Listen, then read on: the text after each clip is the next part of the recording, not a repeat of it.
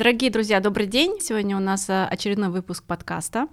И э, нашу сегодняшнюю запись мы хотели бы посвятить достаточно популярной теме, большое количество контента совершенно разного в интернете можно найти на эту тему. Это э, тема, которая посвящена карьере юриста. При этом мы сначала думали взять э, более узкую э, специализацию IP-IT юриста, но я думаю, что все, что мы сегодня будем обсуждать, это касается в принципе э, развития юриспруденции в Российской Федерации и как часть э, этого развития э, э совершенствования юриста вот в, в соответствующих рамках. И сегодня со мной в студии присутствует э, руководитель направления правового сопровождения коммерции «Озон» Жаркова Евгения и э, также моя соведущая Арина Ворожевич, э, доктор юридических наук и партнер компании «Гардио». Также я, Резникова Ирина, старший партнер компании «Гардио». Постольку, поскольку у нас э, сегодня очень интересный состав, у нас присутствует э, юрист инхаус э, Евгения, юрист-представитель консалтинга — это я, и представитель науки Арина, мы решили обсудить соответствующую тему многопланово. И а, прежде всего, хотели бы пройтись по вопросам развития сотрудника в компании, начиная от подбора этих самых сотрудников и заканчивая увольнением по инициативе работника или по инициативе работодателя, это не важно.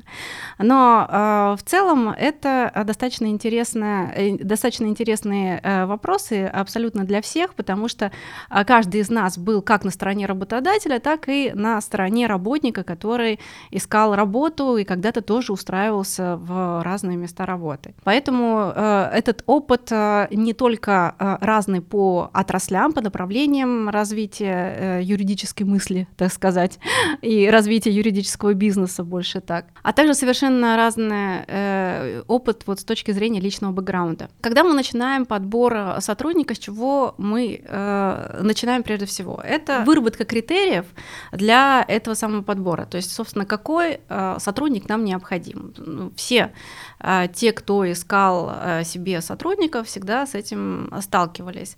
А, есть совершенно разные роли в организации, неважно, это консалтинг или инхаус, и вот э, под эту роль мы вроде как ищем сотрудника. Но это не единственная существующая концепция вот в этой сфере. Да? Мы можем искать под роль, но при этом мы еще ищем того сотрудника, который потенциально может Э, стать э, и на другую роль, ну, то есть некого универсала. А, насколько верное вот такое разделение, а, сейчас мы как раз и обсудим. Что я имею в виду? Вот есть, например, а, роль договорника. Она есть и в консалтинге, и в инхаусе, и там есть определенный э, психопортрет сотрудника, который мы ищем. Это такие глубокие аналитики. Мне вот нравится их называть там, с такими основательными зубрами. Вот они готовы сидеть часами, днями, вырабатывать формулировки договора, а есть э, такие творческие единороги, которые вот абсолютно не представляют, что такое сидеть на одном месте э, часами и днями, вот в формулировке оттачивать, зачем я потом лучше схожу в суд, выступлю феерично, как э, из этого адвокат дьявола, да, и все так будут восхищены и, соответственно, вынесут решение в мою пользу. Ну, кстати, у них э, иногда это получается вот с таким ампломбом идти творить. Э, но при этом их невозможно посадить и сделать какой-то документ грамотный юридически настолько, чтобы вот не придрался никто. Это вот достаточно такая поверхностная точка зрения.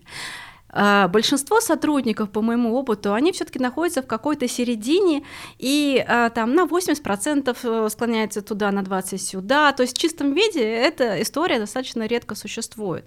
А, но тем не менее, когда мы э, подбираем на роль договорника творческого единорога, мы, очевидно, идем уже совершенно не по верной концепции. Мы дальше, там, через год, через два, если не раньше, столкнемся либо с кризисом роста этого человека, человека, либо с тем, что он в принципе не пройдет испытательный срок, хотя на самом деле это а, блестяще образованный человек с очень хорошим образованием, отличный диплом, но вот он не может сидеть и высиживать э, достаточно длительное количество часов, у него нет абсолютно никакой мотивации для этого. Или мы, значит, берем а, в суд э, для судебного представительства человека, который вот аналитик, и он прекрасную позицию может изложить в письменном видео, подобрать судебную практику, выработать какое-то решение, но при этом он категорически не любит выходить и оппонировать, и как-то вот не может это быстро собраться. И кроме того, его это вгоняет в невероятный стресс, с которым сложно работать. Как мы помним, что суд — это стресс, и он подходит не для всех. Надо ли вот этого аналитика тащить на судебника или там судебника тащить на э, договорника для того, чтобы они немножко сравнялись и у нас были более универсальные э, сотрудники. Вот э, в консалтинге я много раз пыталась это сделать, у меня ничего не получилось. То есть либо человек изначально универсал, и вот он такой вот где-то 50 на 50, может 60 на 40, э, либо он вот категорически либо договорник, либо он категорически судебник.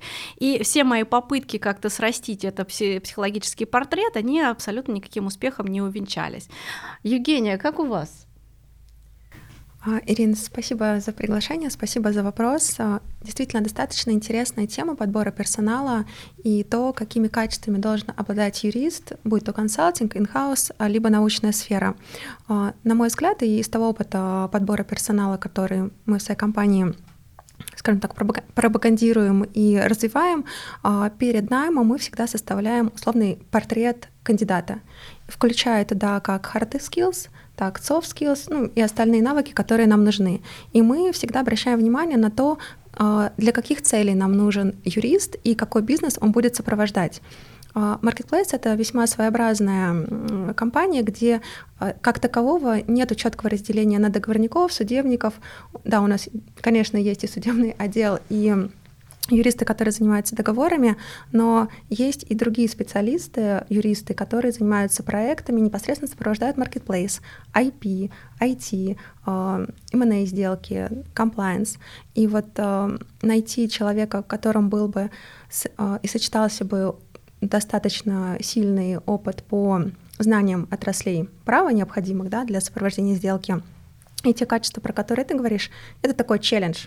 И когда мы э, ищем человека, мы всегда смотрим на то, а какой все-таки у него будет больше профиль: договорной, э, судебный или проектный. То есть у нас, наверное, три такие градации, и у меня в направлении есть две группы, в которых мне больше нужны договорники.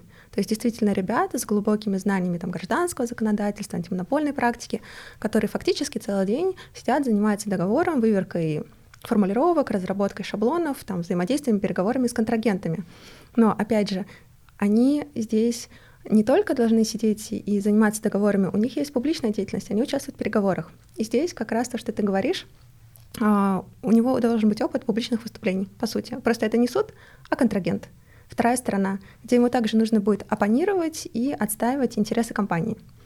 И э, когда мы занимаемся подбором, то а, ищем людей, и это, кстати, очень хорошо видно на собеседовании, когда человек презентует себя и рассказывает, отвечает на вопросы, обладает он этим навыком или нет. То есть на самом деле в первые пять минут собеседования это можно увидеть.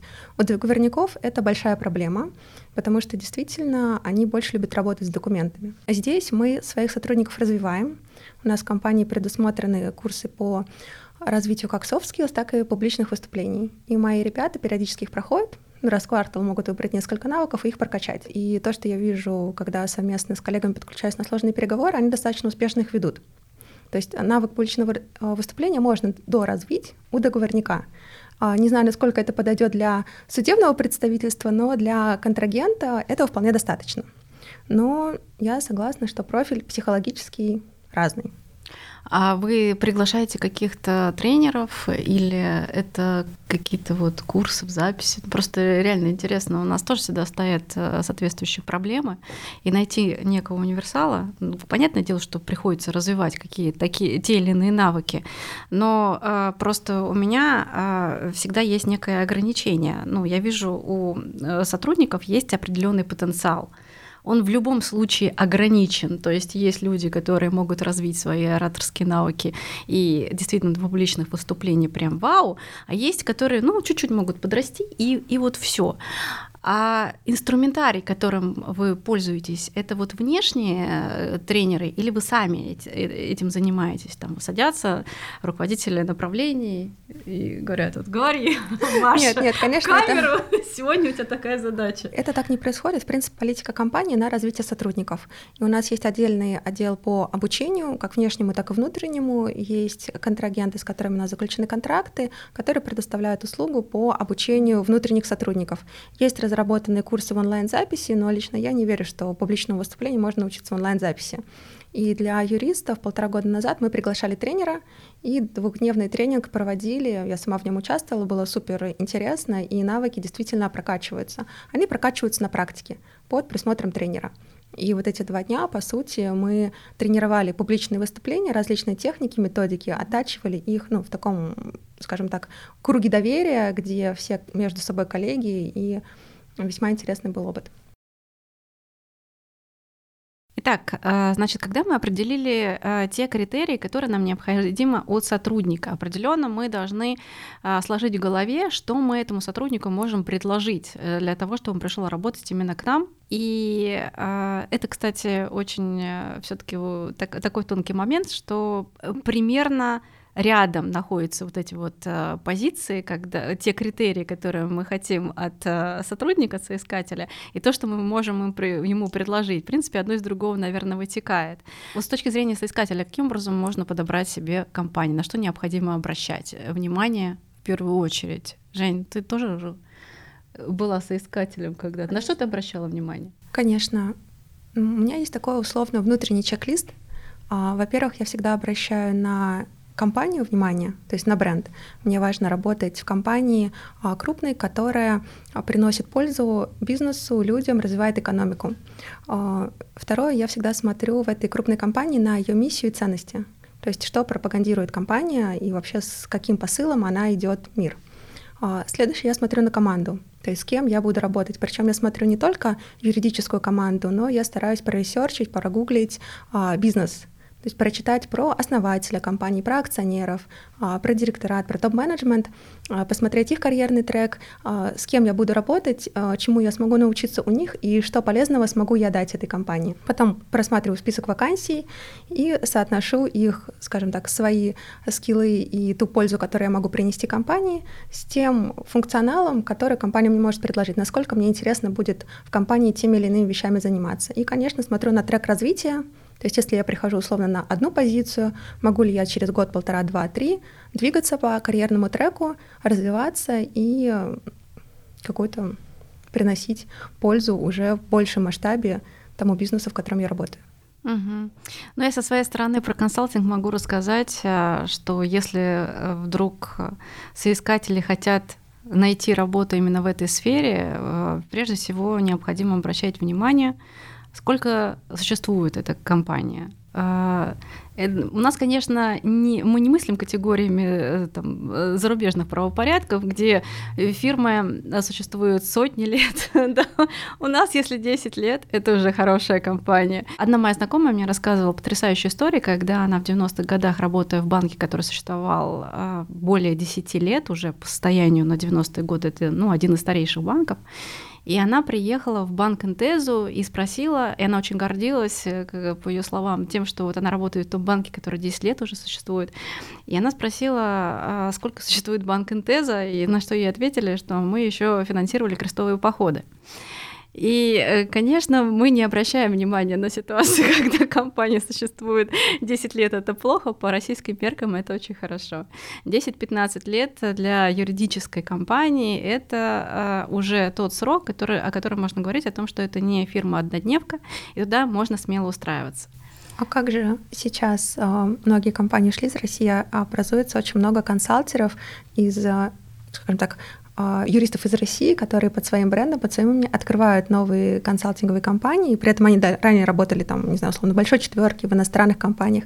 Это новые консалтинговые компании, но при этом имя их основателя весьма известно. Как же тогда юристам не ходить в такие условные стартапы? А, вот если мое мнение, честно говоря, я достаточно скептически отношусь э, вот к этой истории, когда уходит международный бренд, и э, остается э, некое российское юридическое лицо, которое вроде бы и не связано с этим международным брендом, потому что я не совсем понимаю, каким образом они вот расстались.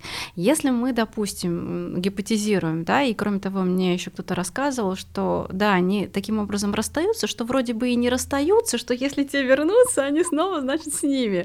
Вот э, такая история, э, наверное, неплохая, да, мы, но мы об этом, будучи соискателями, никогда в жизни не узнаем, каким есть образом они расстались. Риск, это определенный риск. То есть, когда это была международная компания, э, и клиенты шли на бренд, и э, кроме того, не надо исключать составляющие вот этих международных там контрактов, когда материнская компания сюда нагоняет клиентов в российскую дочку, да, здесь там российский филиал какой-то американской компании, там Э, в Америке обслуживание идет через материнскую юридическую компанию, и вот они там, будучи вместе, здесь, собственно, дружат вот эти вот российские свои дочки. Вот этой истории больше не будет. Каким образом а, эти люди будут э, находить клиентов а, таком, на рынке, на российском, для меня остается большой загадкой. Поэтому я вот, честно говоря, вот говорю, немножечко бы попридержала, конечно, называется, не скакала бы сразу между, вот эту вот бывшую международную компанию, потому что не факт, что Кажется, вот все международные компании... консалтинг, который нас смотрит, будет очень э, обескуражен, где же им юристов искать. Но на самом деле я здесь, наверное, с тобой не совсем соглашусь, у нас такая же дискуссия.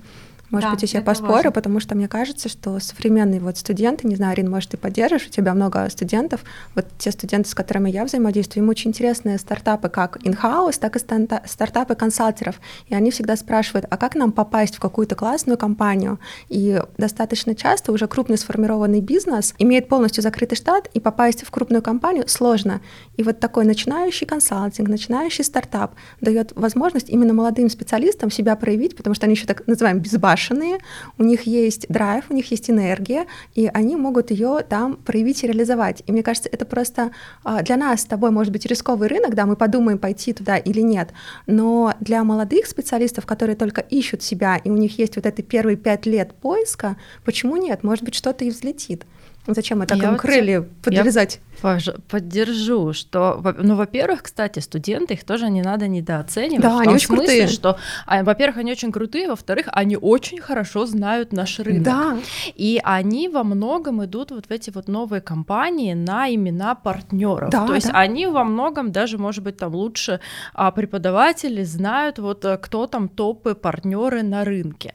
И они вот а, просто вот я сколько общалась там, ну, дипломники, там студенты, которые курсовые пишут, которые в целом там в группе работают, они иногда там сами подчеркивают о том, что вот я сейчас работаю в вот этой вот там фирме, или я прохожу стажировку в этой фирме, это вот, ну вы знаете, это бывшая вот такая-то компания. То есть они на самом деле очень вот за этим всем следят, они очень следили за самим вот этим процессом, а, что уходили зарубежные компании, что на месте них образовалось, они примерно себе представляют, где кто там по персоналиям, и даже на самом деле не примерно, примерно, поэтому они иногда и выбирают, что вот это вот как бы осколки вот э, какой-то э, известной Ильфы, что там остались вот такие-то такие-то партнеры, они хотят учиться вот у конкретных да, там 100, людей. сто процентов, и они спрашивают вот на семинарах, подходят и говорят, а как ты считаешь, ну как бы классно ли будет работать с конкретным партнером, называют фамилию, просто не буду в эфире, да, спорить, рекламировать, и спрашивают обратную связь, а как вот с ними, чему я могу научиться, и это классно, мне кажется, просто это рынок для определенной категории если мы сегодня, как ты вначале, Ирин, правильно сказала, говорим не только про IP, IT-юристов, но и в целом про рынок legal, то для каждого своя ниша. И когда ты задавала вопрос, а как а, выбирать компанию, то, в принципе, это исходит из твоих потребностей. Если ты такой, как ты, у нас написано, зубр, и хочешь с договорами, ты будешь искать договорную работу. Но если ты такой драйвовый, энергичный, кайфовый, и тебе хочется чего-то нового, того, что еще никто не делал, то, пожалуйста, сейчас достаточно большой рынок стартапов, там, не знаю, начиная от крипты, заканчивая legal консалтером. Это прекрасное время, когда молодежь может себя проявить.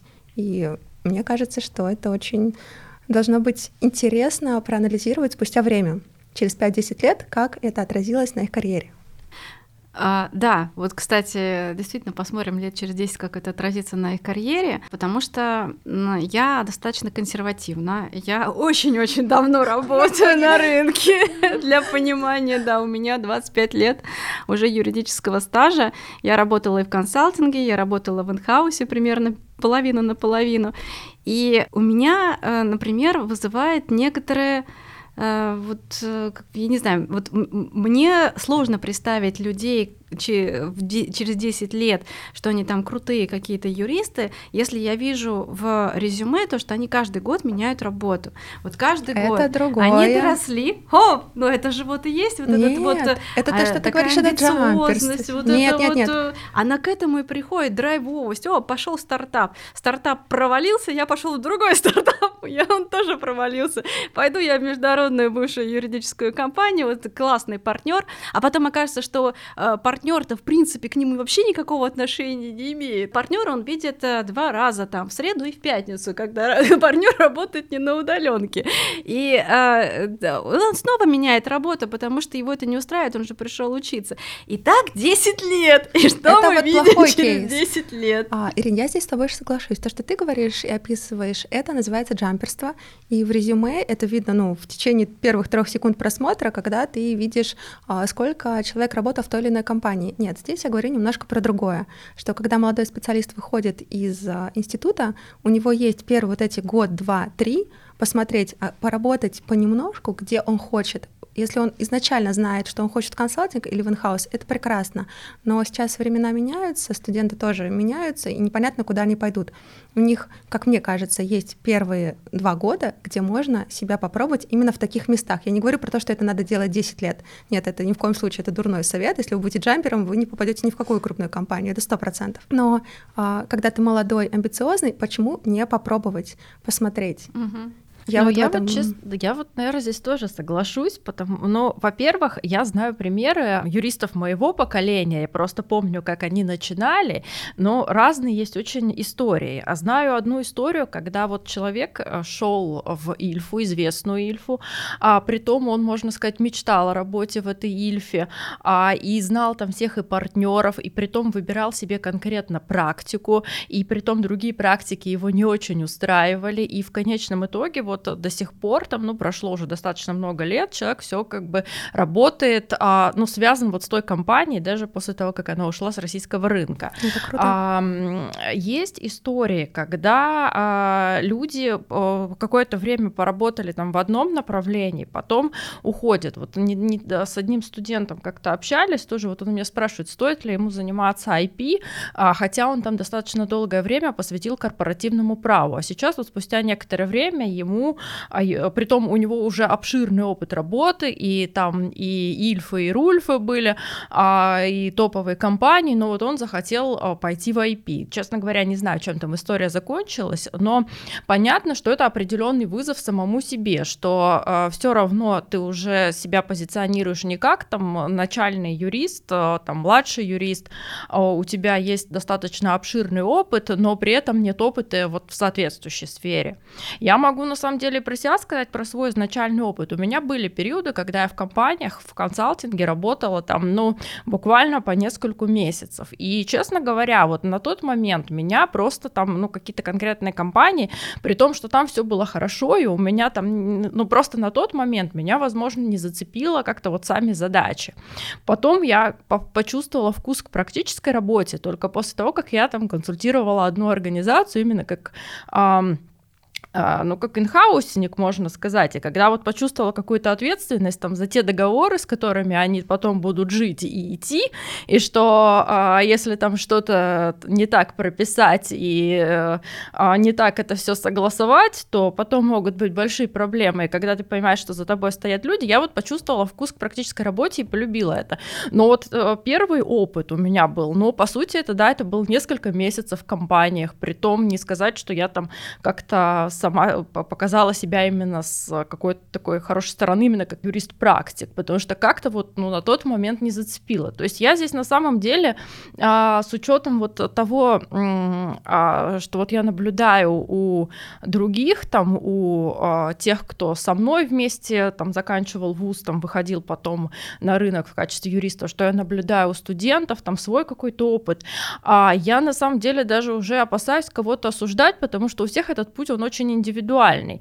Конечно, в таком глобальном смысле, наверное, вот я бы как со стороны работодателя бы, если смотрела, меня бы тоже бы в резюме бы несколько бы озадачило, что человек поработал здесь три месяца, там, при том сферы разные, вообще все все разное, а, и вот он там скачет из одной организации в другую.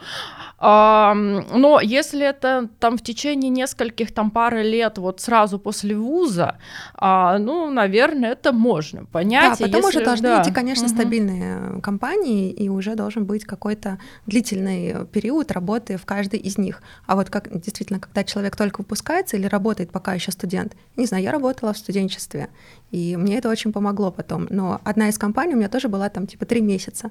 Я поработала, поняла, что меня это не устраивает, я оттуда ушла. Ну то есть почему я должна, будучи еще студентом, работать там, где мне не интересно и задачи, и вообще сама компания, ну, почему нет?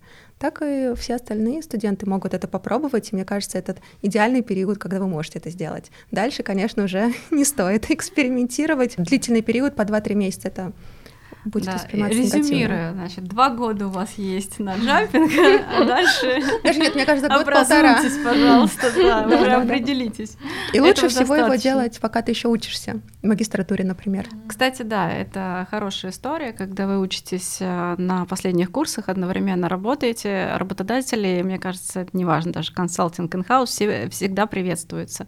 Эта история, и более того, это даже поощрение на совмещ... когда совмещает э, студент э, работу с учебой со стороны работодателя. Ну, если работодатель э, хочет развивать своих сотрудников, если к ним уважительно относится, а только таких работодателей, мне кажется, надо выбирать, он всегда обязательно пойдет навстречу, предоставит там какие-то отпуска для сдачи сессии, всегда можно договориться. Чем больше вы учитесь, тем больше пользы вы можете принести своему работодателю. Это очевидно. Мы также еще должны затронуть э, такую тему, о которой э, вот редко говорят. А, карьера в научной сфере. А, она меня очень сильно привлекала всегда.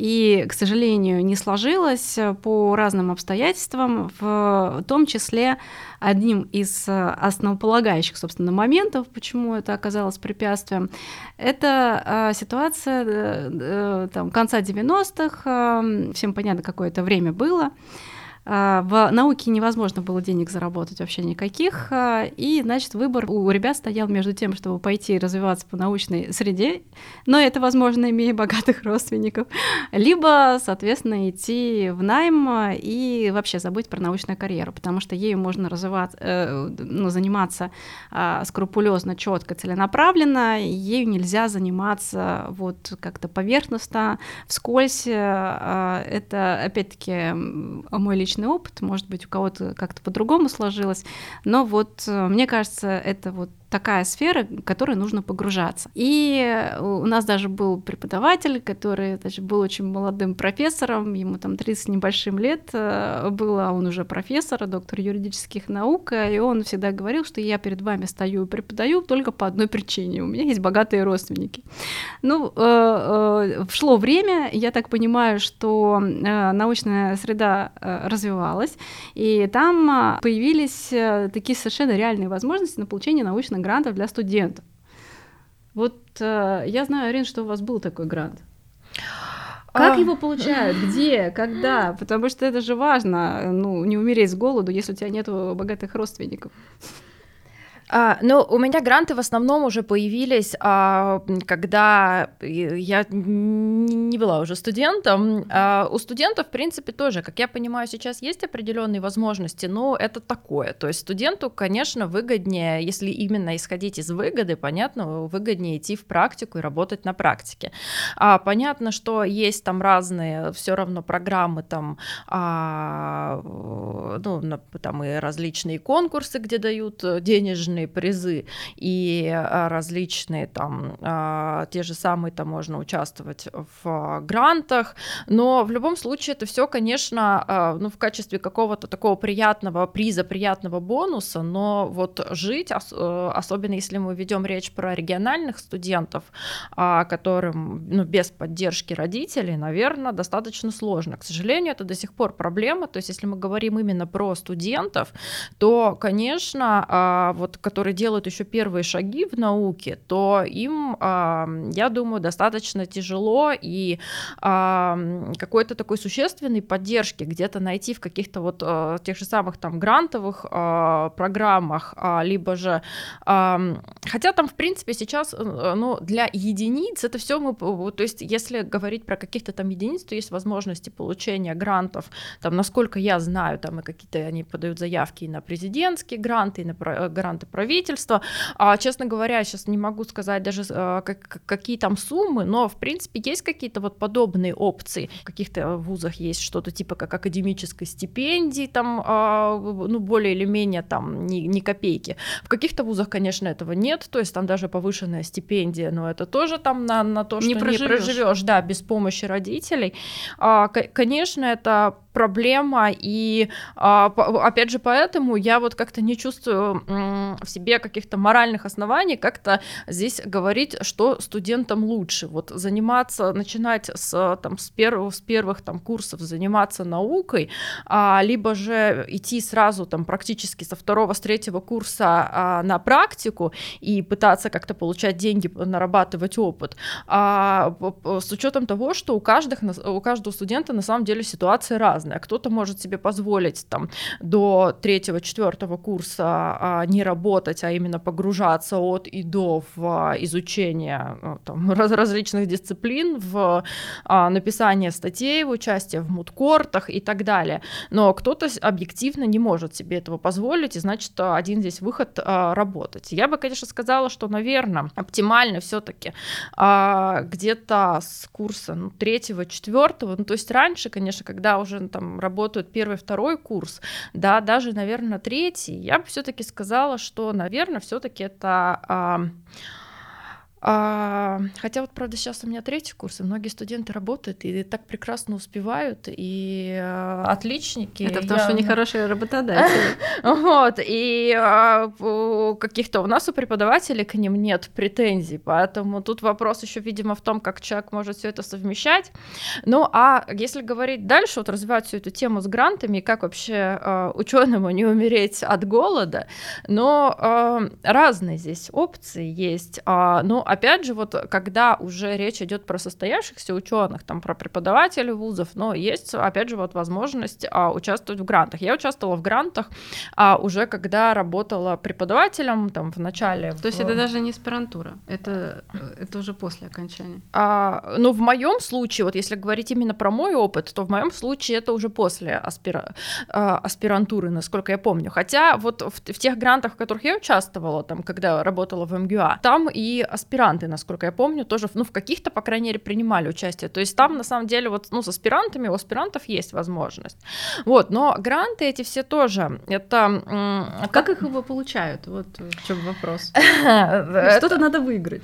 Э, вот, это достаточно непросто. А, раньше а, мы активно участвовали, подавали заявки в грантах, которые предоставлял Российский фонд фундаментальных исследований. То есть там подается заявка, достаточно такой длинный документ, в которых надо обосновать э, актуальность твоего проекта, обозначить план, э, раскрыть содержание, указать, какие ты, в каком количестве и сколько, по каким темам обязуешься опубликовать статей, монографий, и вот, в общем, все это подать. И там достаточно много э, приходит э, подобных заявок, и вот потом конкурсная комиссия отбирает э, соответствующий там твой проект. У меня где-то я участвовала, я, честно говоря, вот сейчас точную цифру не назову, но где-то э, как минимум в 5-6 проектах я участвовала. То есть и как исполнитель в некоторых проектах, то есть там были руководителем э, там мои коллеги. То есть другие э, люди заполнили заявки.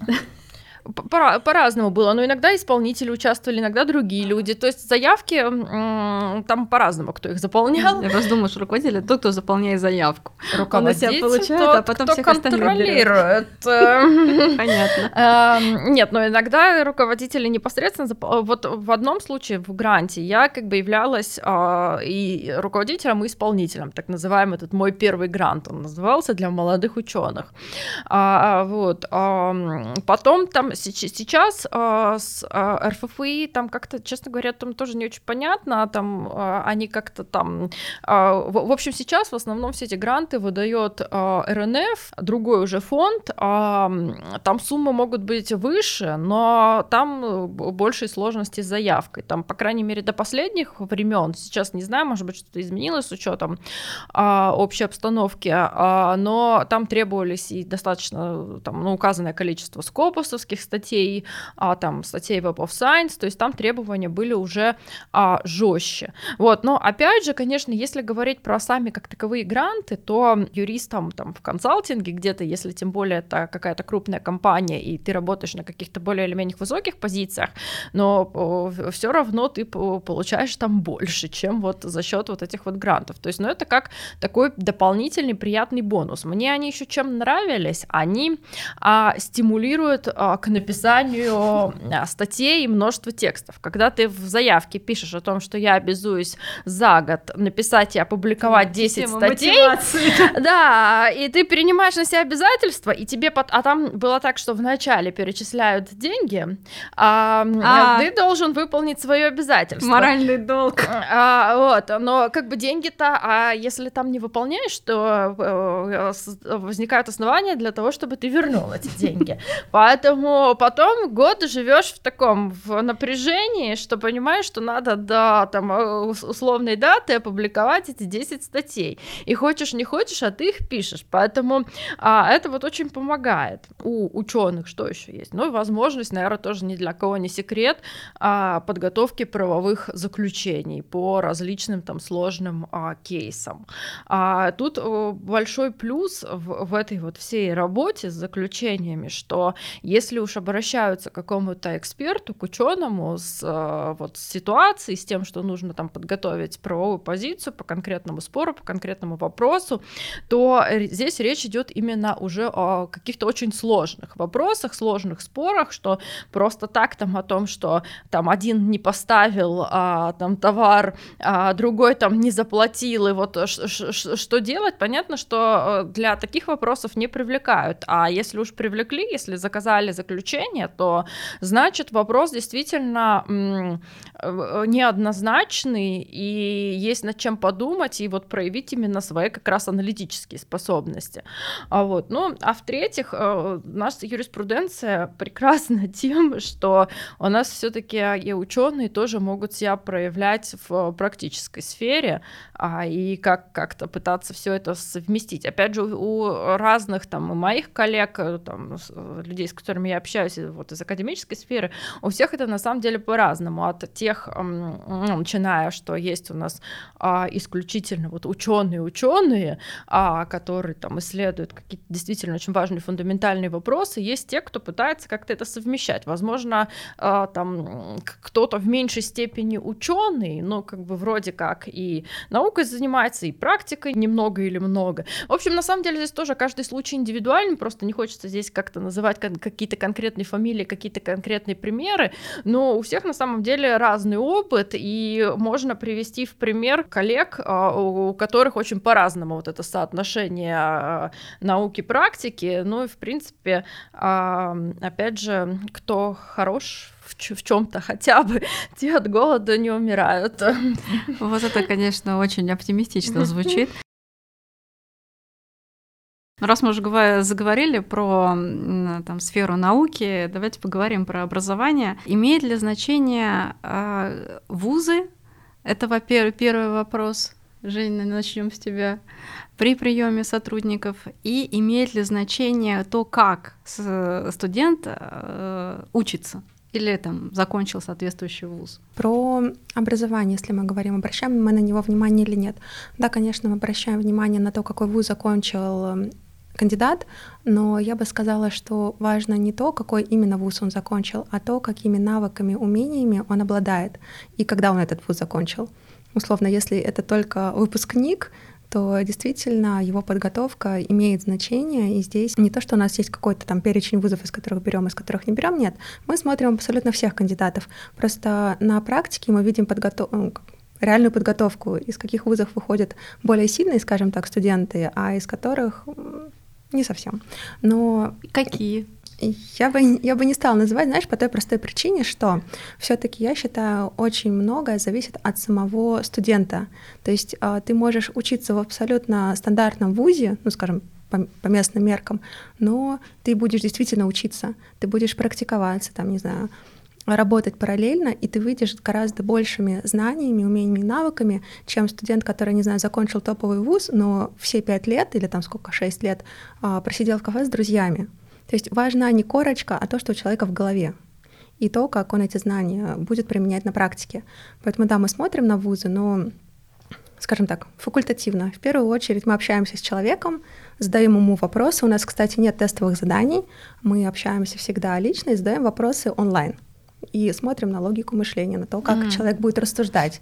Это достаточно классный способ а, проверить а, ну, вообще любую тему фактически.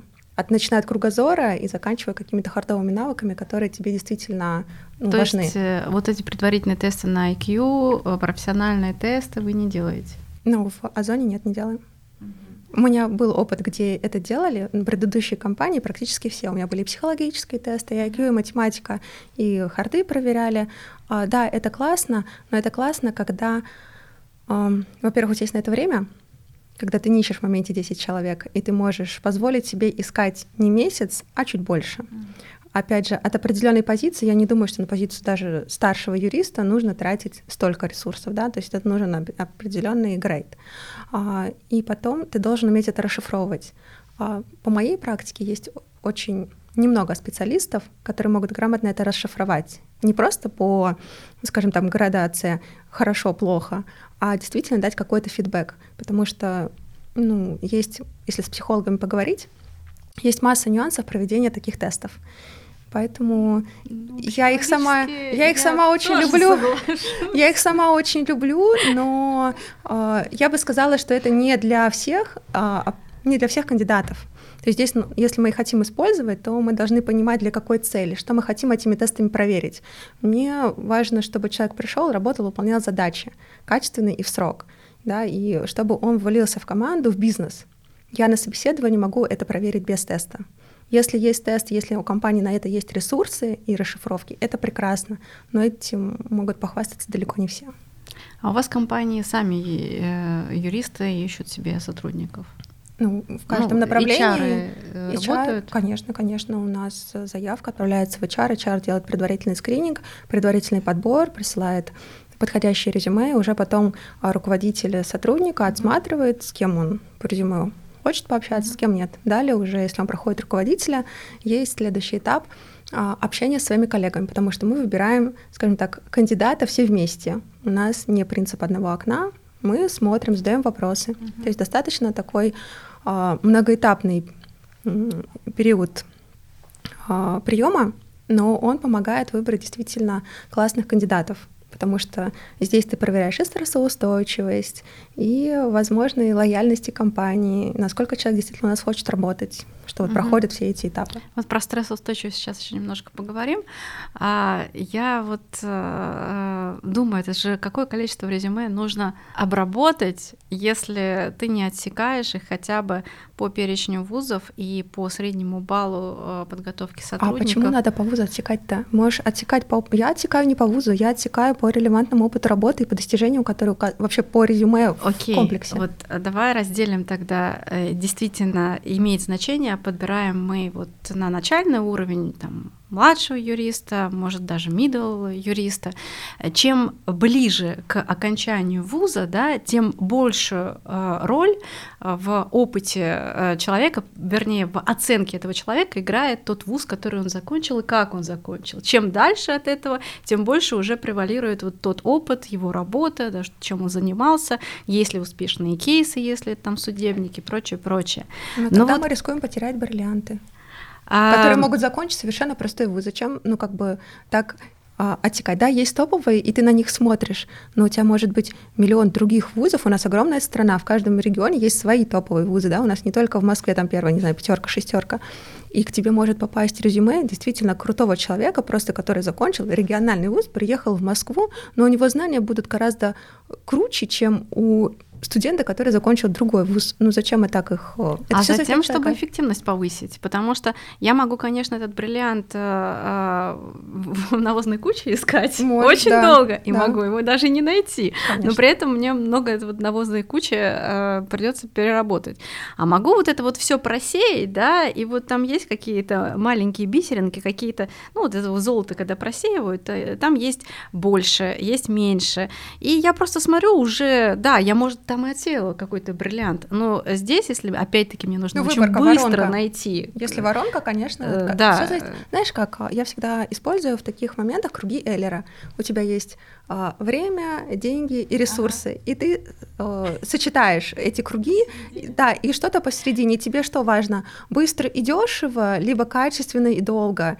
Ну, потому что все три соединить всегда исходим из цели, да, угу. и из того, что у нас стоит вот через неделю. Мне нужен человек через неделю, где я его возьму? Или у меня есть полгода его искать, я могу, не знаю, немножко в более расслабленном режиме это делать. А знаете, мне просто кажется, что вот если брать на начальные этапы а, вот а, там в тех же самых региональных студентов, тут какая история на самом деле вот соотношения? Я бы сказала, что а, те люди, которые, те студенты, которые заканчивают топовые вузы, у них есть определенные преимущества в том смысле, что их а, изначально ориентируют на правильное. То есть их э, изначально ориентируют на правильную литературу. Для них, ну, опять же, понятно, что даже вот в топовых вузах еще имеет большое значение даже то, у какого преподавателя учился студент. Мне вот один мой знакомый, он там проводил а, собеседование в консалтинг, а, там в, в достаточно крупную компанию, и вот он рассказывает, что э, понятно, что там вот топ вузы в принципе выделяются студенты, но вот даже если говорить про МГУ, э, про мой любимейший вуз, и я, конечно же, здесь, если нужно сказать, откуда лучшие студенты, я, конечно же, я не, я не буду тут как-то пытаться здесь соблюдать э, дипломатию, скажу, что, конечно, из МГУ, а, а, вот, но даже, а, как вот мне, при том это, кстати, не один даже знакомый рассказывал, что а еще студенты по-разному отвечают в зависимости от того, кто у них вел там основные предметы, ну, как минимум, гражданское право, что очень отличается в зависимости от того, как, что они там проходили на семинарах, на что их ориентировали, и от этого, на самом деле, даже вот от этого зависит, не в том даже смысле, что один там студент слабый, другой сильный, там, в зависимости от того, кто у них преподаватель, был, а по-разному у них может распределяться, что они лучше знают, там, условно, корпоративное право или договорное право, или там право интеллектуальной собственности, даже вот это на самом деле будет. Но в любом случае преимущество студентов топовых вузов в том, что их массово все-таки а, готовят там, читать правильную литературу. Им а, преподаватели изначально там объясняют, что вот это можно читать, вот это вот, вот этот там пласт доктрины, условно доктрины, доктрины можно вообще не трогать, что вот есть вот а, там а, действительно там а, как российские, так и зарубежные ученые, на чьи труды стоит обратить внимание, есть вот то, что там кто-то что-то писал, что на это можно даже там не открывать. Опять же, учат анализировать судебную практику, как обрабатывать, как решать задачи, практические какие-то кейсы. То есть вот это вот, конечно, те, кто учится в каких-то топовых вузах, они они на это лучше натренированы. Но опять же есть и а, региональные вузы, в которых тоже на самом деле достаточно сильные могут быть преподаватели, но тоже там не в массовом таком масштабе, но в принципе там кому-то, каким-то студентам может повести. А во-вторых, а, могут быть а, талантливые региональные студенты, при том, которые, возможно, они на самом деле изначально по каким-то своим скиллам, они более талантливые, потому что они сами проделали всю вот эту работу, они сами определили, что стоит читать, сами это все прочитали, без каких-то указаний со стороны преподавателей, а без каких-то напутствий, а, там, каких-то советов, просто сами смогли а, разграничить. Вот те самые бриллианты. Вот, да, то, что круто, что не круто. Но все-таки я вот считаю, что у бриллиантов, если мы не говорим даже про опыт практической работы, все-таки что-то должно выдавать в них бриллиантов да, в резюме. Ну, то есть это должны быть какие-то дополнительные студенческие активности, там, участие в конференциях, публикация статей, участие в мудкортах, потому что, ну, в том же самом там Джессопе участвуют региональные команды, иногда там достигали, там, ну, если посмотреть историю, а, очень хороших показателей, там и команды были и там и из Нижнего Новгорода, и Екатеринбург, но это понятно, у них там в целом уральская школа, это тут даже сложно ее назвать в полном смысле региональной, с учетом того, что это а, серьезный вуз. А, вот, поэтому, а, в общем, ну, здесь самые разные регионы, на самом деле, можно назвать, где вот когда-то там студенты выстреливали из соответствующих городов. И вот это вот как раз круто, и, но у них и в резюме там что-то, даже если не брать, опять же, повторюсь, опыт практической работы, у них что-то будет в резюме, помимо того, что они закончили такой-то вуз там с, со средним баллом там 5.0 или 4.8, там без разницы, потому что тоже на самом деле иногда вот эти вот баллы, там, ну, что-то где-то там могли испортить, какие-то непрофильные предметы, где-то там какой-то, не знаю, конфликт студента с каким-то конкретным преподавателем, потому что все-таки все равно здесь вот этот субъективный фактор нельзя а, отбрасывать, чтобы у всех там вот, а, что вот 5-0 и там не баллом ниже. То есть здесь понятно, что всякое могло случиться. А, Давайте так. Арина, ты же, по-моему, Уральскую как раз академию, да? Я Новосибирский. А, Новосибирскую. Так, ты Новосибирский, я Саратов. Я МГУА. Вот, видишь, из троих двое. Просто... Просто выстрелили, да? Просто, да, почему, почему, ну, почему нет? И я знаю массу, не знаю, там, сотни юристов, и у нас в компании тоже работают юристы, очень много, которые заканчивали не московские вузы, и они такие классные и крутые специалисты, ты среди московских вузов попробуй поищи. У нас было вот здесь тоже нельзя, видимо, не сказать уже да, про свое родное. У нас на самом деле, а, не знаю, как сейчас, надеюсь, что также все там в ВУЗе в Новосибирском продолжается. У нас как раз это был, можно сказать, факультет стартап там до а, вот нашего курса, там, насколько я помню, у них было 4 выпуска, а, и у нас на самом деле была очень сильная группа. Не сказать, что дружен, ну, дружный был курс, но при этом все вот э, там, вот если брать нашу группу, все были достаточно мотивированы. По-разному там у всех сложилось. Несколько там у нас есть людей, которые а, в Москве и при том там в хороших а, компаниях.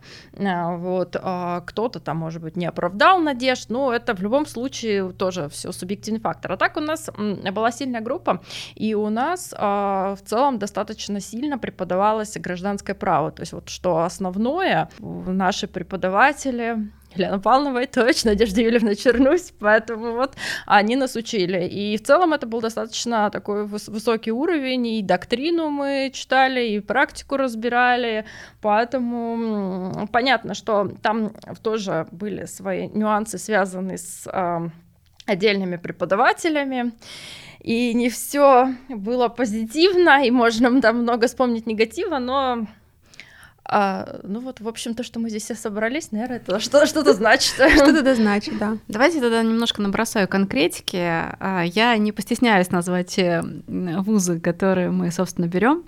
Ну, э, давайте э, все-таки конкретно по IP-IT, потому что больше как бы пласт взять достаточно сложно.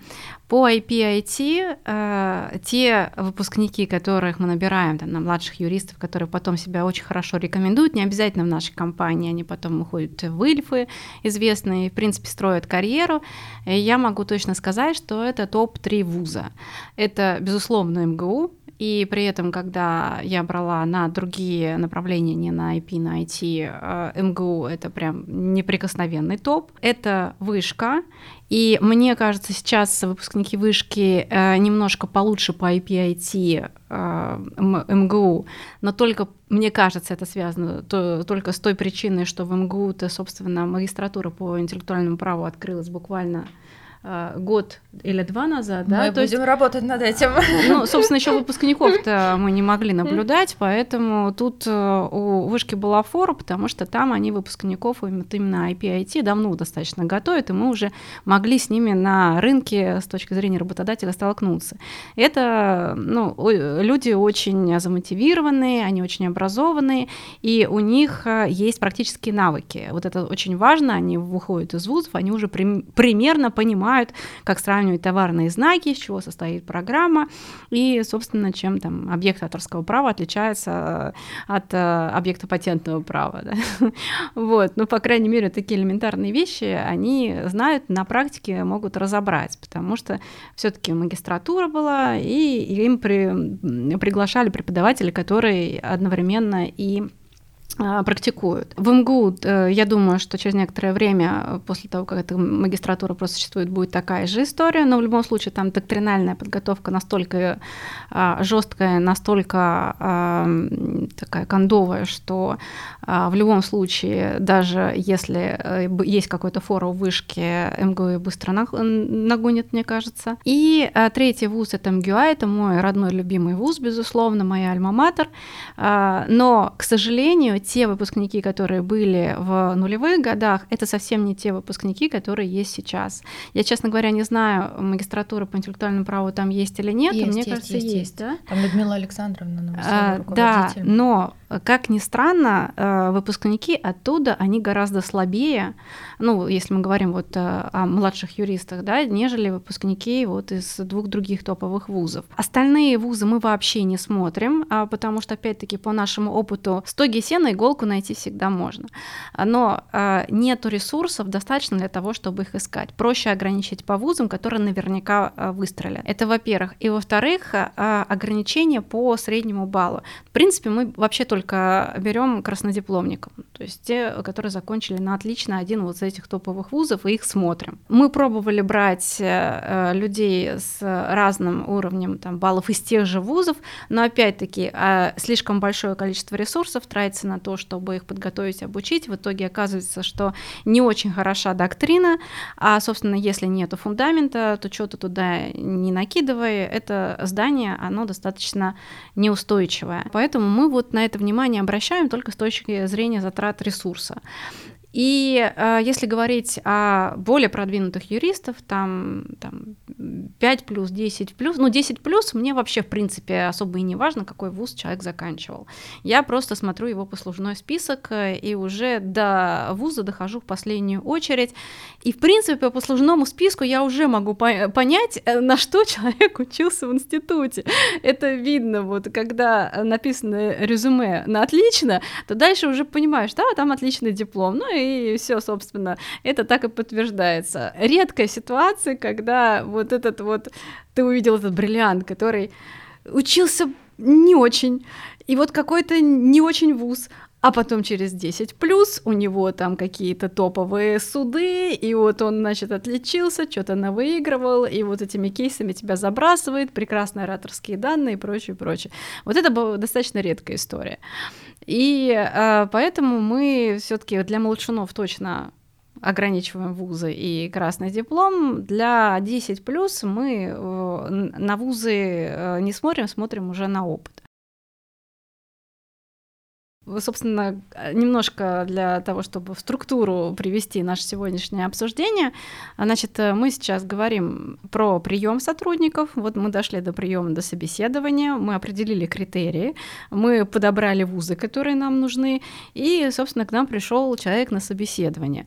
И вопрос, э, надо ли ему устраивать вот это вот модное, очень стрессовое собеседование, когда добрый полицейский, злой полицейский, и начинает человека бомбить для того, чтобы понять, он сейчас расплачется и убежит, и никогда больше сюда не придет, или все таки вот это наш человек, которого там ничем, толстокожий, стрессоустойчивый и прочее.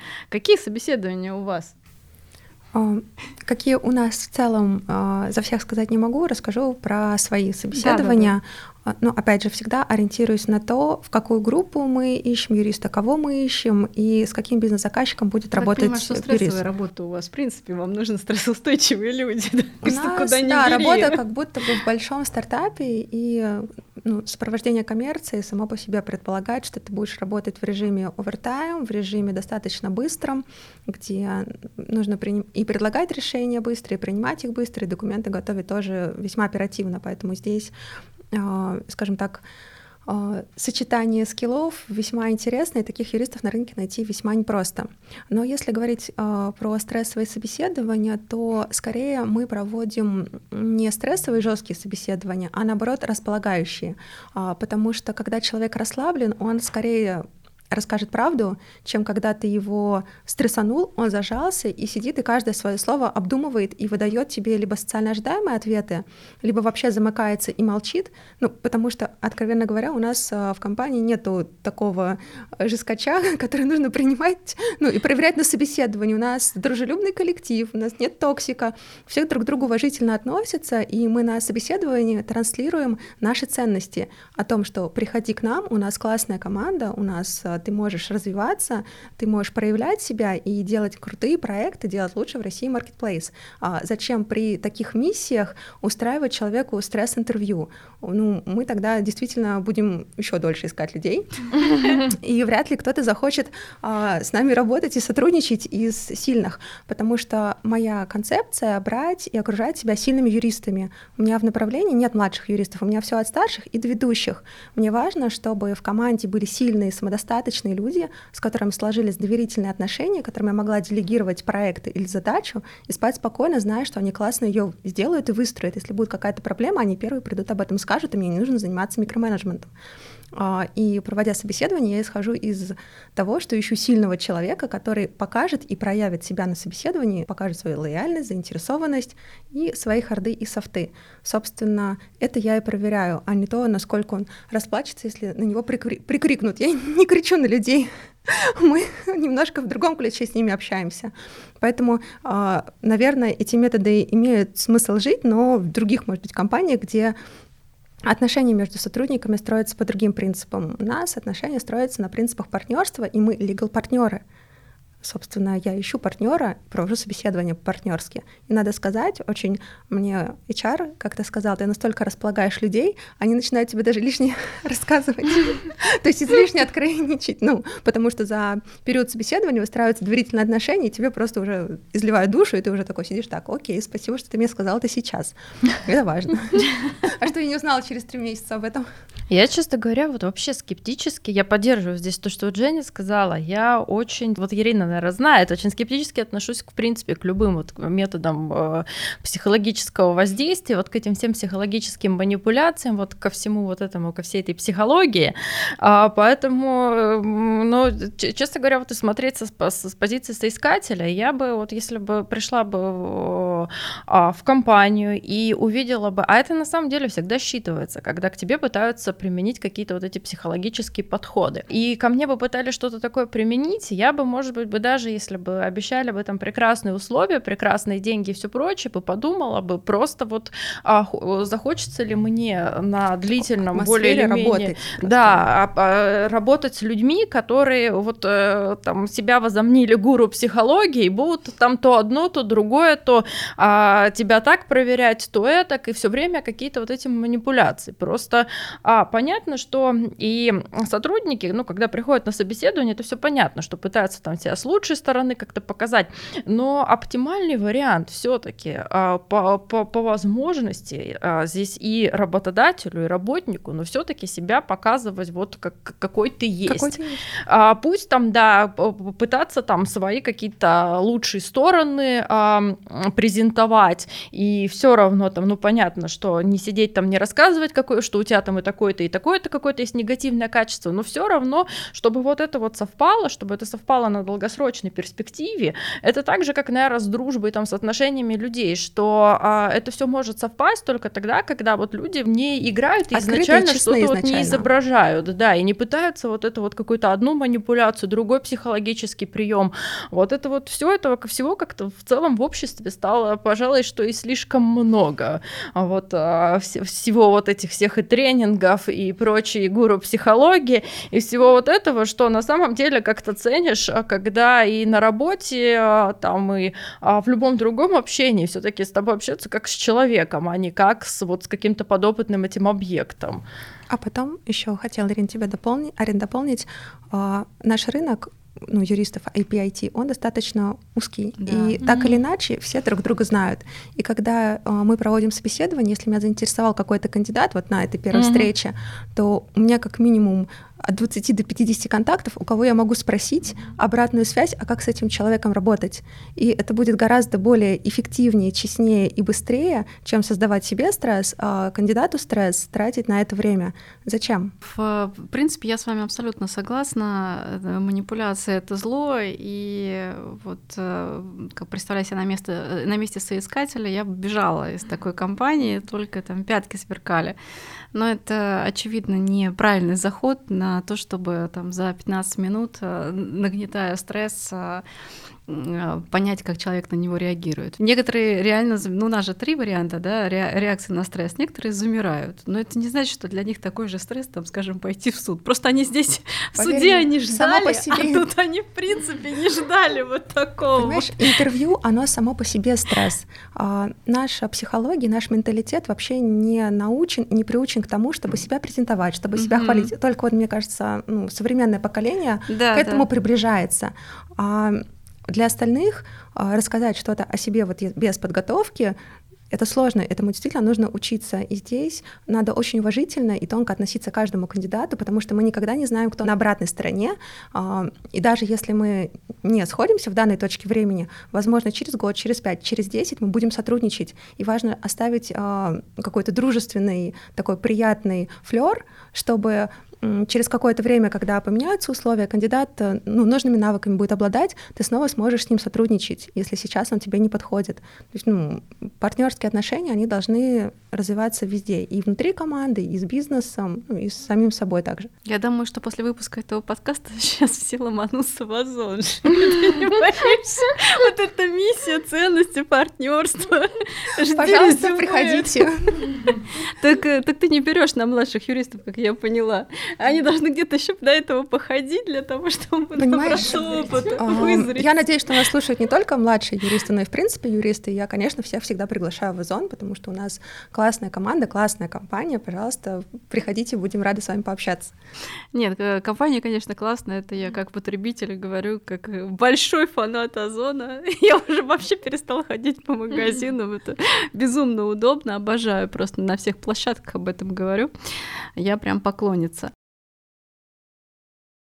Я немножко про консалтинг расскажу. Я не могу говорить про там, прям за весь консалтинг.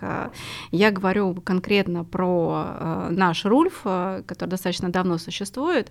И я могу сказать, что у нас э, достаточно сложная работа в том плане, что мы в основном судебники, и мы в основном вот заточены на то, чтобы спорить с э, оппонентами, добиваться, доказывать. Это ну, определенный специфический портрет. Здесь э, не уживая, у нас не уживаются да, вот, э, люди, которые по характеру достаточно мягкие, они могут быть блестящими юристами. Не то, чтобы я хотела сказать, что сейчас вот наш коллектив это сожрет, нет. Но вот этот стресс, он все-таки все расставляет на свои места. Люди не выдерживают.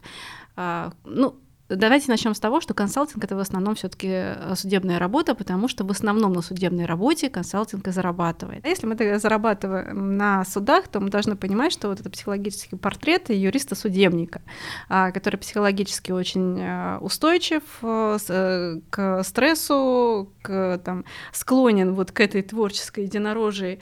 А если мы вот туда запрос отправим, а где бы нам документ? А фитосанитарный контроль? Мы же даем туда документ. Вот это какие-то настолько нетривиальные решения, и при этом иногда это а, очень много битвы происходит куларно, за пределами суда, то есть когда приходят люди в суд и там формально общаются, на самом деле а, очень много уже чего сделано за пределами суда, который может на это повлиять. Когда мы говорим вот об этом портрете, то, соответственно, мы говорим о собеседование, на котором уже должны проверить соответствующие навыки, а, насколько человек склонен э, к тому, чтобы ходить в суды, а не просто вот э, проводить аналитическую работу. И тут я соглашусь, что уже на собеседовании это не только презентация сотрудника, но это презентация себя как компании.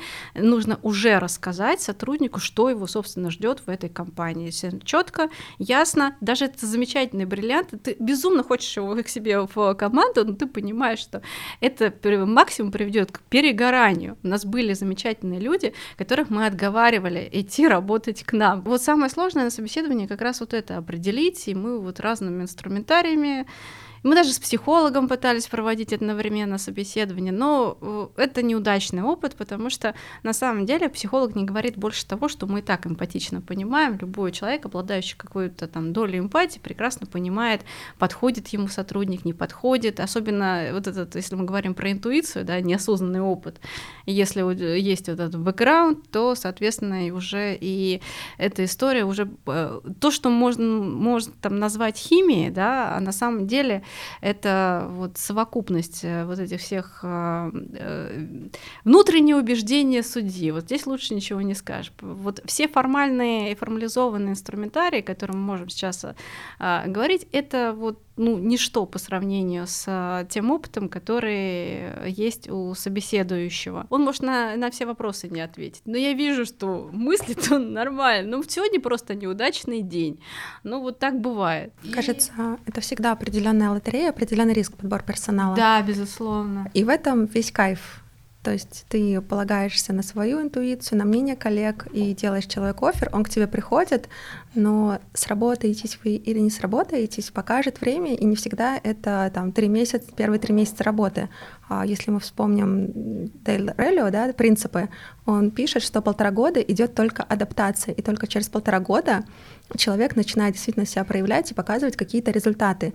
И вот по работе в Озоне я могу с ним согласиться, потому что когда огромная компания, у тебя масса бизнес-процессов, тебе нужно э, вникнуть во все какие-то детали, 3-6 месяцев — это недостаточно. Я сама только через, наверное, год-полтора начала глубоко понимать, а как это работает и как это устроено. И сейчас, когда ко мне выходит в команду новый юрист, то у него погружение идет, да, оно такое достаточно быстрое, но потом есть определенные шаги по адаптации, когда он все глубже и глубже погружается внутрь процесса. И 3-6 а, месяцев очень часто недостаточно. Я только ближе к году их работы начинаю действительно понимать, какие они классные, крутые, и как круто, что мы дали им возможность, и они захотели с нами сотрудничать. Были обратные кейсы, когда на собеседовании были прекрасные люди, они к нам приходили, у нас работали, но через год они покидали компанию по разным причинам. Кто-то не сработался, кто-то выгорел, кому-то это оказалось неинтересно. Но на собеседование по всем профильным, да, нашему чек-листу они подходили. То есть здесь всегда лотерея. Это всегда лотерея, и э, ну вот по э, твоему опыту система адаптации, э, ну, наск- насколько для среднестатистического сотрудника рассчитана? Полтора года, год? Ну, я бы сказала, что активная она у нас первые три месяца, угу. потом уже такое идет наставничество более э, спокойном режиме еще три месяца, и дальше по запросу самого специалиста. Вот. Ну, то есть мы его кон- контролируем, то есть угу. у меня всегда есть one-to-one ы, какие-то встречи, если что-то не так, я всегда проактивно подхожу и спрашиваю. Но вот а, первые полгода, можно сказать, это активная фаза, и дальше уже по ситуации или case-by-case. Ну вот э, меня э, всегда это очень сильно беспокоит. Почему? Потому что я ненавижу увольнять людей. И за три месяца испытательного срока я практически никогда э, не могу понять, а подходит ли сотрудник. Ну, то есть я не укладываюсь в эти три месяца. Действительно, некоторые сотрудники выстреливают через шесть месяцев, некоторые через год. И там, в течение трех месяцев принять вот такое жесткое решение это прям э, очень тяжело для меня. А у вас э, какие, ну вот, предположим, прошел человек адаптации, ты понимаешь, что он, а он не подходит. Но прошел год, он формально не на испытательном сроке, и уже невозможно увольнение вот просто так вот в рамках испытательного срока, когда оно в более упрощенном порядке с юридической точки зрения проходит. Я просто честно поговорю с человеком, и я так делаю всегда. И у меня как минимум было несколько кейсов. Не буду говорить в числах сколько, потому что можно будет тогда посчитать. И мы по соглашению сторон с человеком расставались, потому что выяснялось, что ему тоже тяжело. Угу. Просто он боялся об этом сказать. А когда ты садишься и честно спрашиваешь, в чем проблема, чем тебе можно помочь, а, первая ступень мы берем какой-то срок, обычно это месяц, два, ну три в самом редком случае. А, человек пробует еще, мы ну Точнее, не так. Наверное, надо начать с того, что, во-первых, мы до такого не доводим. да, это я забыла сказать. А, на первых эм, моментах, когда возникает какая-то проблема, э, это, как правило, видно по человеку. Но если он не на у нас гибридный график, и в офисе всегда можно понять, что с человеком что-то не то. Но если вдруг мы пропустили моменты, либо что-то пошло сразу резко не по плану, то мы садимся честно с человеком, обсуждаем, что не так, берем время, если есть желание это исправить. А если исправить не получается, а там стоят ну, четкие задачи, то тогда расстаемся. Здесь у меня достаточно а, прямой подход, а, можно сравнить с медициной. Нужно отрезать, пока весь организм не заражен. Потому что когда человек выгоревший, и от него нет результата, он сам устал от компании и хочет уйти, зачем его искусственно держать? Просто эту проблему нужно вскрыть ну, как и любой, да, любой конфликт нужно вскрывать, чтобы его решить. И здесь очень важна честность самого руководителя, чтобы это вовремя заметить и вовремя с человеком поговорить, и а, либо ты скорректируешь, и дальше какими-то стим, ну, стимулирующими мероприятиями он вернется в работу. Такие кейсы у меня тоже есть успешные. Либо вы все-таки расстанетесь. И очень важное качество, мне кажется, и вообще это искусством, я считаю, расставаться с людьми это правильно. Это реальное искусство. Это реальное искусство. Я поддерживаю. Это Этому нужно учиться. Умение просто И никогда не замалчивать эти проблемы. Причем это не только касается руководителя, но и сотрудников. Ребята, если вы нас слушаете, а вы тоже можете в любой момент подойти к своему руководителю, сказать, что вам тяжело, вы выгораете, попросить помощи. Это абсолютно нормально, и я всегда с большим уважением отношусь, когда мои сотрудники ко мне с этим приходят. Поэтому используйте этот механизм, вас за это никто не убьет, не поругает. Это наоборот а, позволит вам либо остаться в компании, либо вовремя принять решение и найти ту компанию, о которой вы мечтаете. Но тут, э, понимаешь, мы же не только э, на тех, кто хочет работать в Озоне и в Гардиуме транслируемся. Не во всех компаниях э, такая история. Ну, Просто нужно, нужно быть честными, да? Нужно быть честными. Если ты понимаешь, что ты выгораешь, и ты не хочешь здесь дальше работать. Вернее, ну как, ну ты, что тебе здесь тяжело, и ты идешь к начальнику разговаривать по поводу того, что тебе тяжело, нужно быть готовым к тому, что ты можешь уйти. Э, прям вот Конечно. Э, в ту же неделю. Потому что, ну, э, Конечно, это мы не можем ждать бывает. от всех начальников такой безумной осознанности относительно того, что я сейчас помогу своему сотруднику. Нет, а, я вот не говорю, это, что это будет всегда это помогу, вот, нет, в конце в большинстве случаев, наверное, это будет э, как бы у всех какой-то свой путь. И, да, человек должен принимать эти риски. Я понимаю, у всех есть дети, ипотеки, детские садики, и нам в комментариях напишут, хейт, вам легко говорить, когда вы там в Москве, и вообще все у вас прекрасно. Нет, ребят, работа — это большой труд, работа руководителя — труд, и ваша работа — это тоже труд. А, просто первое, не надо до такого доводить, и если вы уж в такое состояние оказались, ищите какой-то запасной вариант. Просматривайте вакансии, походите на собеседование, ну, предварительно, да, чтобы оценить хотя бы себя на рынке, готовы ли вы в этот момент уйти. Если вы не готовы к тому, как ты правильно говоришь, да, расстаться, тогда можете искать э, психолога, не знаю, там, друзей, кто а, поможет, если не руководители. Хотя я считаю, искренне считаю, что это одна из функций руководителя. Но это так и есть. Да, Но просто... Психолога точно не надо. Они не любят психологов. Ну, у всех, у всех свои какие-то, да, варианты, а, чтобы этот кризис а, выгорания или там любой другой преодолеть. Но если мы не будем внедрять сами эту культуру повсеместно, тогда кто ее будет внедрять? Это, это все, конечно, правильно, но это больше напоминает э, страну да, единорогов. Э, да, у нас, у нас другой, у нас другой мир. пони. У нас Потому другой что, мир, да, у нас другой бывает. мир. Разные, мир, да, разные начальники нужны, разные начальники согласна, важны. Они, пора, они разными бывают. Нельзя требовать о том, что это мама, папа. И это, это не мама, не Или папа. это мудрый совершенно такой вот старец, который обязательно поймет, примет, объяснит. Нет, Уволь, Нет они уволят жестко в один день без выплаты зарплаты. Нет, но и что такие бывают. Конечно, бывают. Я, а поверь мне, на моих глазах увольняли человека в 4 часа дня, зашла девушка, это не в Озоне было сразу, да, оговорюсь, а, в 4 часа дня зашла она в кабинет к руководителю, через 15 минут вышла, в 6 часов ее рассчитали. При этом она приехала из суда, она про это не знала. А, ну то есть это не ее инициатива. Да, и, и такие кейсы я тоже в своей как бы практике видела. Бывает абсолютно по-разному. Просто каждый человек, ну, мое такое, наверное, а, убеждение, а, сам хозяин своей судьбы. И всегда хорошо впасть в позицию жертвы и сказать, меня тут обижают, принижают, а ты попробуй, попробуй стань хозяевом своей судьбы и возьми ответственность за свои решения, за свои поступки на себя. Если тебе что-то не нравится, зачем жаловаться на компанию на начальника? Иди поменяй компанию. Ну, либо подстройся под те правила и системы, которые есть в этой компании. Ну, у, кажд... у каждого есть выбор. Мы не говорим сейчас, что мы кто-то добрый, нет. Я далеко не добрый человек, я увольняла, и много. И я считаю, что это правильно.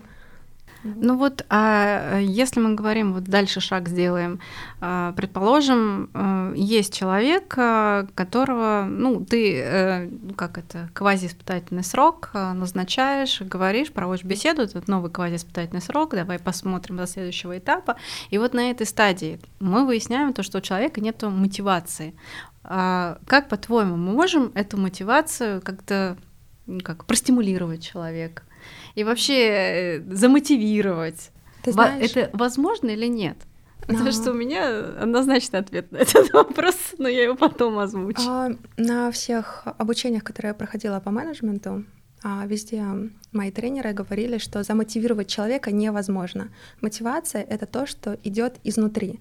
Ты можешь внешними стимулами временно его простимулировать и дать ему какой-то лучик надежды.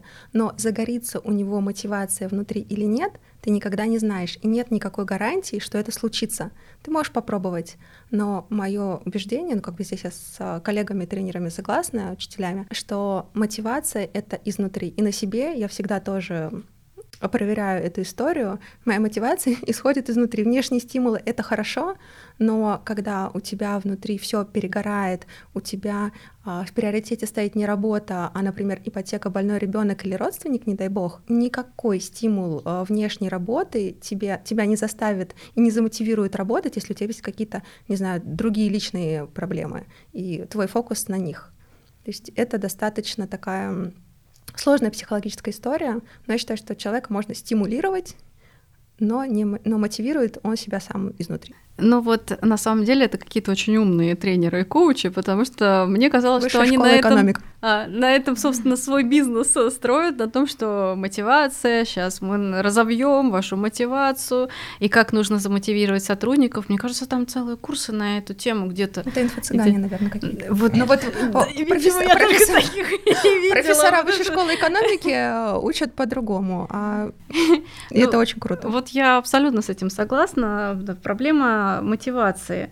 Э, для меня я не могу никого замотивировать э, как э, там, руководитель. Я этого не умею. Почему? Потому что мы умеем только то, что... Чему нас учили? Нет, что у нас есть внутри. Ну, а у меня никогда не было проблемы с мотивацией. Я не знаю, что это такое, когда нет мотивации. Я, я собственно, формировалась в голодные 90-е годы. У нас мотивация. Ты хочешь, в холодильнике была еда? Пожалуйста, вперед! От забора до заката копай, на тебе лопата.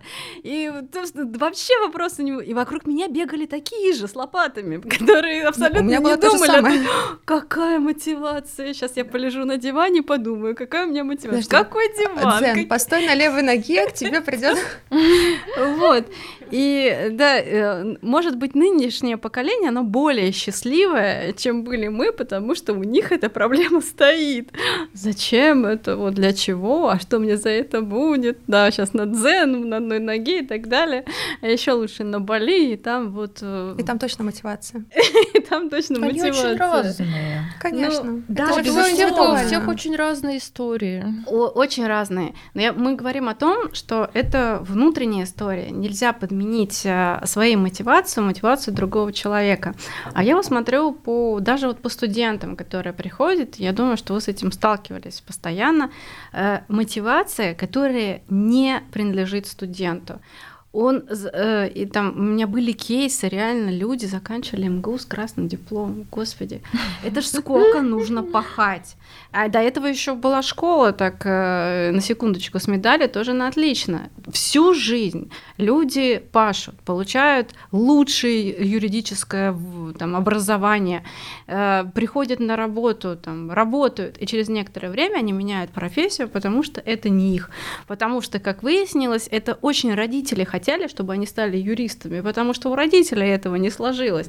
А внутренней мотивации у человека не было абсолютно никакой. При этом сначала он держался на том, что вот это отсутствие сепарации с родителями, эта мотивация была подмена, а потом вроде как а, э, работодатель, как новый папа или мама должны подменить эту мотивацию, но не получается.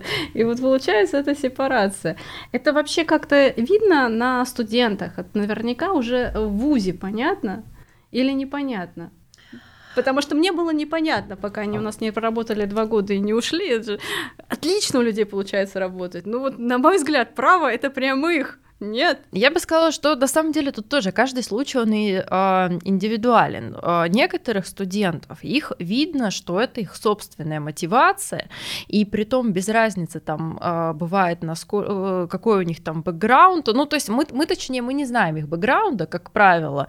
А, я по крайней мере вот э, для себя исхожу из того, что мы никаких там лишних вопросов студентам не задаем по поводу там того, почему они пришли там в именно в этот вуз, какие у них там далеко идущие цели, как, как там, э, кто у них родители. Это как раз вот в моем вузе иногда там был преподаватель, который позволял себе задавать вопросы студентам, а кто ваши родители, а сколько они получают. И а, у меня еще в те годы сложилось восприятие, что если я когда-то буду работать вот с молодежью, хотя я в принципе не думала, что я буду преподавателем, но у меня вот еще с тех лет сформировалось, что я не должна быть вот такой однозначно, чтобы лезть вот в личную жизнь человека, а, когда ты все равно у тебя там какая-никакая, но есть определенная там власть, и все равно есть определенное отношение вот это вот там э, зависимости, а, ну как минимум с учетом того, что они сдают там нам экзамены, зачеты, и что пользоваться вот этим вот и задавать какие-то вот эти вот дикие вопросы, но это однозначно нет. Поэтому мне сложно, конечно, сказать, у кого там какая конкретная история, но видно, что есть некоторые студенты, которые действительно сами по себе очень мотивированы. У них глаза горят, они а, пытаются там сразу все иногда успеть и поучаствовать в каких-то там и правовых конкурсах, и в мудкортах, и а, успевают ответить на семинарах, и успевают поучаствовать на- в конференциях, и успевают там уже начать работать с какого-то курса. То есть это видно, и при том, ну вот для меня очевидно, что вот по крайней мере в случае с такими студентами это их собственная мотивация. Как бы что у них там вот, я думаю, что здесь речь идет, конечно, не только о материальной какой-то мотивации, но просто вот они хотят в полной мере себя реализовать. Вот таких людей видно. Некоторые, кто вот в а, вроде как и отличники, и вроде как все делают, но так как-то более спокойно, вот без каких-то особо горящих глаз, но здесь сложнее сказать. То есть или просто у них э, другой там темперамент, другой склад характера, либо же, может быть, там, ну, в каких-то случаях это действительно есть какая-то внешняя мотивация там со стороны а, родителей, не знаю. Здесь сложно сказать. А, понятно, что всегда есть определенный процент вот тех людей, которые оказались как-то случайно, и что они при том, что они, может быть, и пытаются, и действительно каких-то на каких-то этапах достигают неплохих результатов там по учебе, потом устраиваются в неплохие фирмы, но в, как, в какой-то конкретный момент они понимают, что это не их. Это, конечно, ну, в определенной мере, наверное, там трагедия личности. Ну, понятно, что за любой трагедией может потом последовать какой-то взлет, когда они находят себя в чем-то другом, идут в какую-то абсолютно там другую сферу и там реализуются. Но определенно здесь понятно, что проблема личностная существует, но работодатель как-то это вряд ли может э, э, пресечь и как-то а, исправить Стимулировать, это. передать свою мотивацию да. от души, заразить. Я вообще верю, что люди сами должны как-то работать над собой и над своими вот над тем, кем они э, себя видят и а, э, как как как-то к этому стремиться. Преподаватель может вдохновить и показать а, то, как бы честно, что ждет студента, особенно если преподаватель практик, мне кажется, он в принципе обязан это сделать, рассказать, с чем столкнутся студенты в реальной жизни, потому что я прекрасно помню, когда мы учились, у нас была часть преподавателей практиков и часть преподавателей, ну, теоретиков, скажем так, которые просто только в ВУЗе работали, и качество их преподавания очень сильно различалось. То есть, как, когда тебе практик рассказывает, ты пойдешь в суд, у тебя будет раз, два, три. Когда я пришла в суд, у меня было не только раз, два, три, но еще много-много сверху, но я хотя бы к первым трем историям была готова. А там, где у меня была только теория, я не понимала, как на практике, ну, условно, как слепой котенок. Придешь, а, а как делать?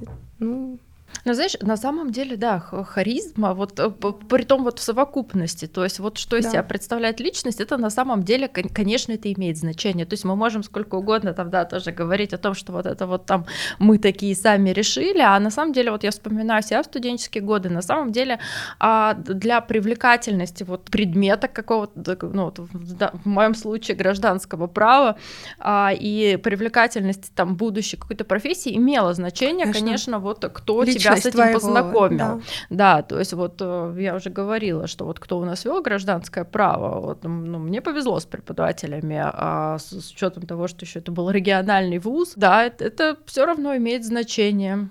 Конечно, это просто твой учитель, ментор на первых порах, который тебя в эту профессию, по сути, выводит. И очень многое зависит вот как раз к вопросу о вузах как отличить, мне кажется, студента, вот когда у него есть такой учитель, преподаватель, которому не все равно, кто от него выходит, да, вот у него есть имя, неважно, там Москва, регионы, и этих студентов всегда видно. По моим студентам это точно видно, когда я пришла в вышку преподавать. Ну, они волшебные, они такие классные, они делают все, им настолько интересно. Они, у них есть и внутренняя мотивация, им интересно приходить на семинары, на лекции, потому что им их читают одни из лучших специалистов на рынке, не знаю, там Савельев, э, персональные данные преподает. Но это же сказка, ты от него выйдешь, ну просто гуру персональных данных будешь.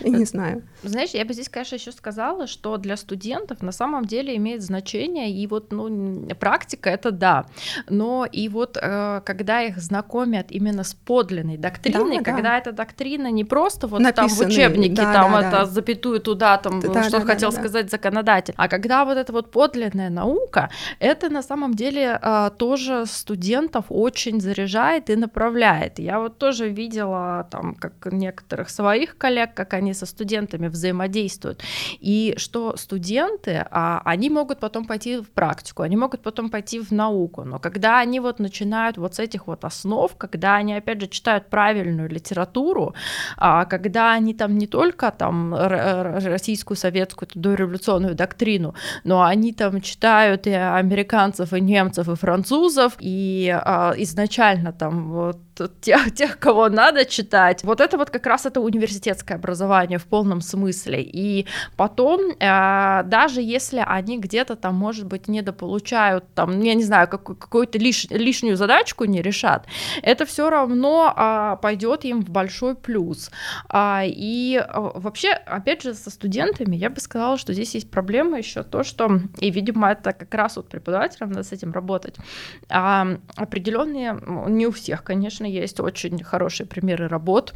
Им надо, конечно, учиться писать потому что кем бы, каким бы они юристом потом не стали, в, науку ли они пойдут или пойдут на практику, ну это скорее всего, потому что все равно там больше 90% идут на практику, но а, им нужно вот начиная там с курсовых, заканчивать дипломными, там магистрскими работами, им нужно над этим очень работать, потому что я убеждена, что если у них курсовых там какой-то полнейший хаос, то он потом полнейший хаос будет и в процессуальном документе. На злобу дня, что называется, а, пользуются ли твои студенты сейчас при написании курсовых дипломов, дипломных чатом GPT? Они а он же вроде не скачивается в России. Uh, поверь мне, можно. Жаль, у меня не получилось. Они к нему... Я тебе расскажу, как это сделать. Они к нему несколько раз ну, обращались, ну, в качестве шутки на семинарах. То есть, а, когда мы там обсуждаем какой-то вопрос, и он дискуссионный, а они такой, сейчас мы посмотрим, что там в чате. Вот такое было. А курсовые, а, ну, все таки по, по крайней мере, вот сейчас как раз, да, мне надо, когда я вернусь домой, я буду проверять, да, проверять курсовые, еще не всех проверила, их много, ну, по крайней мере, вот те, которые а, там оцениваются на отлично, на хорошо, ну и я ну, где-то процентов на 99 могу сказать, что это сами они писали эти тексты. Да, в принципе, и те тексты, которые там я похуже оценила, сказала переделывать, но все равно это видно, что это студенческая работа, и что они сами там это все писали. То есть а, как-то вот у меня каких-то подозрений там э, вот с теми работами, которые я Может, смотрела. Может, ГПТ еще не, э, так сказать, обучился. На самом деле, почему я спросила, у меня коллега в Голландии, она преподает uh-huh. там в местном вузе, рассказала, что а, в Голландии, в Европе, в принципе, уже в систему антиплагиата европейских вузов встроена проверка, не написали это чат GPT. То есть туда просто скачивают текст и спрашивают, это ты написал? Если он отвечает да, работу заворачивают. Просто элементарная такая проверка уже происходит с Димой как минимум у них. Ну, мы пока такой проверки еще не осуществляем. А, да, э, пока. Пока, пока да. не все еще даже скачать могут. Я, конечно, э, я, в принципе, даже и особо на систему плаги... антиплагиат не смотрю, но они там... Ну, в курсовых смыслах в этом, Да, наверное, в принципе, мне кажется, что я сама могу определить. Но на самом деле даже, предположим, если студенты, вам кому-то кому-то из вас удалось меня обмануть, но на самом деле для меня это не вы страшно. Сами себя. Да, вы сделали хуже прежде всего сами себе, потому что... Вот опять же повторюсь, письменные скиллы, умение а, написать а, логичный, четкий, а, аргументированный текст, это на самом деле база любого юриста, где бы вы потом ни оказались. И это тот навык, который нужно отрабатывать. Ну, понятно, что у кого-то способности изначально лучше, у кого-то хуже, ну, так же, как к спорту, там, к бегу, там, не знаю, там, к каким-то силовым упражнениям. Но это то, что тренируется. И и любой вам там, кто м, практикующий юрист или ученый, скажет о том, что если сравнить там изначальные тексты и то, что потом стало получаться, это а, очень отличается в лучшую сторону. То есть это именно то, что подлежит тренировке. Но то, что вы э, пытаетесь как-то там избежать этой тренировки, избежать это этой тренировки, хорошо. но это на самом деле не проблема преподавателя. Ну обманули вы преподавателя, ну даже возможно там преподаватель как-то там не знаю не, не, не вчитался, поставил вам оценку а, выше, чем вы может быть того заслуживали. Но это на самом деле ну появилась у вас не совсем обоснованная оценка в дипломе дипломе. Но вы особо здесь ничего не выиграли, вы здесь однозначно проиграли. Особенно учитывая то, что все-таки а, тексты, которые а, на каком бы уровне их не писали, хороший текст от плохого можно отличить. И пока еще а, искусственный интеллект, он пока еще, по крайней мере, не научился писать вот такие тексты, которые бы устроили меня и там большинство моих коллег. Ну вот если брать там нас, МГУшников. Вот, поэтому не Поэтому стоит даже важно. начинать. Да, не стоит даже начинать. Давай на эту абсолютно дорожку. Да, абсолютно подтверждаю, что письменные навыки, навыки это очень важно. Это а, тот скилл, который тренируется, он абсолютно не врожденный. Я видела очень мало людей, у которых он действительно врожденный. И, как правило, те, у кого действительно есть какие-то таланты создать хороший тест, они так ими и не пользуются. То есть они забрасывают и не развивают. А при этом люди, которые э, которые гораздо хуже их пишут тексты вот от природы, они э, вот этим постоянным навыком письменной речи э, ее улучшают и в конце концов добиваются просто невероятных успехов. И вот Здесь нету смысла искать там в себе какой-то бриллиант, это тот навык, который можно разработать. Это точно так же, как э, навык выступлений. Каждый день перед зеркалом вы выступаете, вот каждый день по 15 минут. И вот э, после этого, там месяца через 2-3, э, это как-то придет в норму. Тут главное не отчаиваться, но иметь в виду, что лично в моей практике был опыт, когда мы даже были вынуждены расстаться с сотрудником из-за того, что у него плохие навыки письменной речи, потому что без этой базы невозможно дальше двигаться в профессии вообще никак. Если в течение длительного времени вы этим не занимаетесь, ну, вы оказываетесь у разбитого корыта.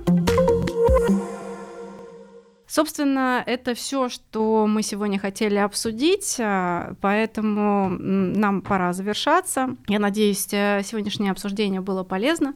Мы старались охватить как можно больше материала. Надеюсь, и конкретики всем хватило, не только широты а, нашего общего кругозора, потому что мы здесь совершенно разных практик, совершенно разным опытом и бэкграундом. Поэтому э, приветствую лайки нашему видео, которое вы увидите на нашем YouTube YouTube-канале. Кроме того, ссылка на это видео будет размещена в нашем Telegram-канале «Защищая незримое». Пожалуйста, подписывайтесь, мы размещаем там достаточно много интересного юридического материала. Всего вам доброго!